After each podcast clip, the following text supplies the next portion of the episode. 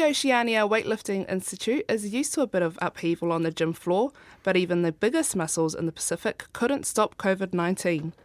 The regional centre was established in Fiji in 2002 by Paul and Lily Coffer before moving to Samoa and eventually to New Caledonia, where it trained Pacific, Oceania, and Commonwealth champions for the best part of 12 years.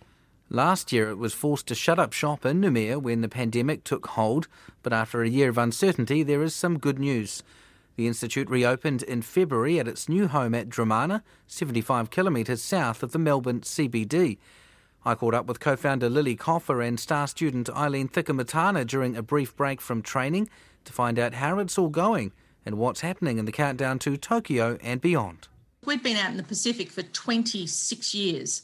And in that period of time, of course, we'd gone to a, a number of countries, and New Caledonia was our, our last base, and we had been there for oh, almost 12 years in Noumea. So for us, yes, it is an absolute sea change. We went from very warm weather and a lot of accomplishment to very cold weather at the moment. We started off in Melbourne. Of course, we left from Melbourne and we've come back to Melbourne. You had about 14 lifters with you in Noumea before everything sort of started to close up. Yes, that's exactly right. And they had to, they all needed to be um, repatriated to their own home countries. Now, what we do, and it's not the best scenario, of course, is to coach via either online or well, from a distance, because nothing beats the face to face in the gym sort of scenario. But it's the only way for the moment that we can do this. So, is Eileen the only? She's obviously representing Australia now, but is she the only Pacific lifter that's able to be with you? in person? Well, yeah. I mean, Eileen's an Australian lifter uh, now, and of course, we you know we've had other Australian lifters come through to actually train with Eileen together. Right now, as we speak, I know that Dika Toua and Morea Baru from Papua New Guinea, as well as Jenly Wini and uh, Mary Liffel, are trying to get an exemption to come to Australia prior to the Tokyo Games to give them that final preparation. But of course, that decision is down to the government. We certainly have got everything ready for them, but the actual travelling part is down to the Australian government and whether they are able to get that exemption or not. Has Australia been supportive in terms of resetting up the Institute in Australia? Institute has been going in Dromana. So we're down on the Mornington Peninsula in Victoria, not far from the beach. So we're trying to, to replicate that nice beachy feel.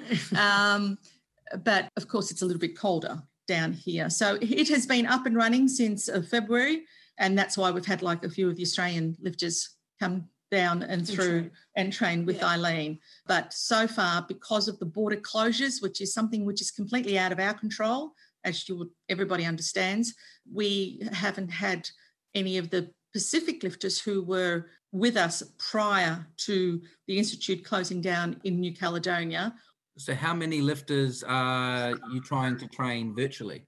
Ah, so okay. So we've got the Solomon Island lifters that were with us. We've got the Papua New Guineans, a couple of the Nauruan lifters, the Kiribati lifters. Yeah, it's a bit difficult you know, and in some of these countries also the the bandwidth is not fantastic. So if you're trying to watch them online, mm-hmm. pic- pictures go static, yeah, don't they? they? so you know they they're stuck. They're stuck in the middle of a jerk, and it's like hello, hello. So it, yeah, it's not fantastic. And what's it like for you, Eileen? Because you obviously are in Australia now. This is your home now. Uh, you get Paul face to face, and, and now, um, uh, as you say, a lot of the people you used to train alongside aren't with you. Is it is it weird? No, it's not weird. Um, I feel like I'm the luckiest person to have the best coach coaching me every single day, coming into the gym and watching me train, and it's an honor. You have the best coach sitting right in front of you and watching you train and coaching you as well, which is the best thing you could have ever asked for. And of course, Vinny, she she trains twice a day, six days a week. She's allowed to have Sunday off you know, to do the washing, I guess. but you know, she keeps in contact with the athletes that yeah. you know that were her training partners. And how active in terms of competitions have you been able to be since COVID? Well, I had two in March. I had one in um, Sydney last year in November, and then I came down in December. We had the online competition for the Oceania Weightlifting Federation, and then I had competed as a guest for the um, Christmas heat out for the Phoenix Weightlifting Club here in Melbourne. And then I had the Control Chaos Classic in Coburg. And then a week later, I had the nationals, the under 20, under 23 junior championship. As far as face to face competitions, I guess because we're fortunate, we're in a little bit of a bubble, um, thankfully, here, um, that she's able to physically compete in front of referees like the normal competition, you know, the proper way in, the proper referees. So she is fortunate, which is not quite the same for hmm. some of the other lifters no, out in the Pacific. And Eileen, you've obviously, you know, obviously your qualification option was always complicated because you missed out on that first of the three periods. But you've always said that, you know, this was you in it for the long haul, that if it wasn't 2020 or 2021, it would be 2024. Is that pretty much where you're at now? Is Tokyo, is there any chance of Tokyo now, or are you more towards Birmingham and, and More towards the long term target because, you know, if I miss this 2020, there's another one coming up in 2024. It's not like it's the end of the world. And plus, I've got a lot of more opportunities. I've got World Championships, Commonwealth Games, and I've got other games to look at rather than looking at just one competition.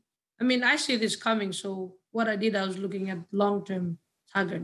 I wasn't looking at this short term. So that motivation for you to get into that gym twice a day when not having to do the washing on a Sunday, that's that's easy. that's easy for you to get up. You still motivated that? Yeah. Well, I'm still motivated to train because this is what I'm here for. Like I'm here for a purpose. I'm here, here to train and and improve and to make the country proud because they accepted me and gave me another chance to sign. So that's the only thing I can give back to give to make them proud and win more medals for them break world record. How has that reception been for you to, to become an Australian citizen, to represent Australia, to wear the green and gold? It means the world to me because it's a rare opportunity to get a um, an Australian citizen. I mean, getting this Australian citizenship is something big and it gave me a brighter future to look at a brighter future because I know that in Australia I'll get a brighter future in order to to get my, my life going. Vinny, she's very she's very popular amongst the Australian lifters, of course, because she will never say it herself, but she's a very she's a very giving lifter. You know, she's humble. She won't tell you exactly how good she is or what she's capable of, but she's a very giving lifter in the sense that very supportive. If you're a training partner or you're just training the gym with her and you're trying to do a big lift, she'll actually stop for you and and encourage you. And you know she's been very well accepted. So it doesn't matter where she goes whether it happens to be in sydney or she's down here at the uh, institute gym in Dromana or whether she's gone to the australian institute of sport no matter where it is people are always asking about her. When is she returning having seen so many lifters come through your doors over the last as you say 26 27 years um, where does this one compare she's listening she's good. She's more than good. Look, do you know sometimes in in our sport, you know, when they talk about you know athletes being one in a generation or one in a lifetime, um, Eileen's definitely that.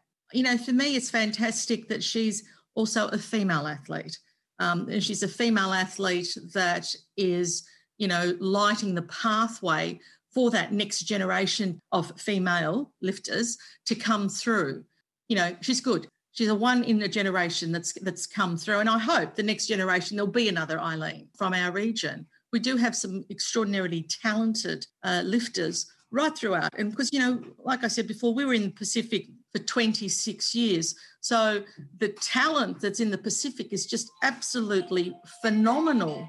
And some good news, Tale. Some of that Pacific talent, are Dika Toua and Morea Baru, who are the Papua New Guinean lifters, champion lifters at that, at Commonwealth and Pacific Games level. Um, they have received their, the go ahead from the Australian government to go to Melbourne and begin training in person at that Oceania Institute finally.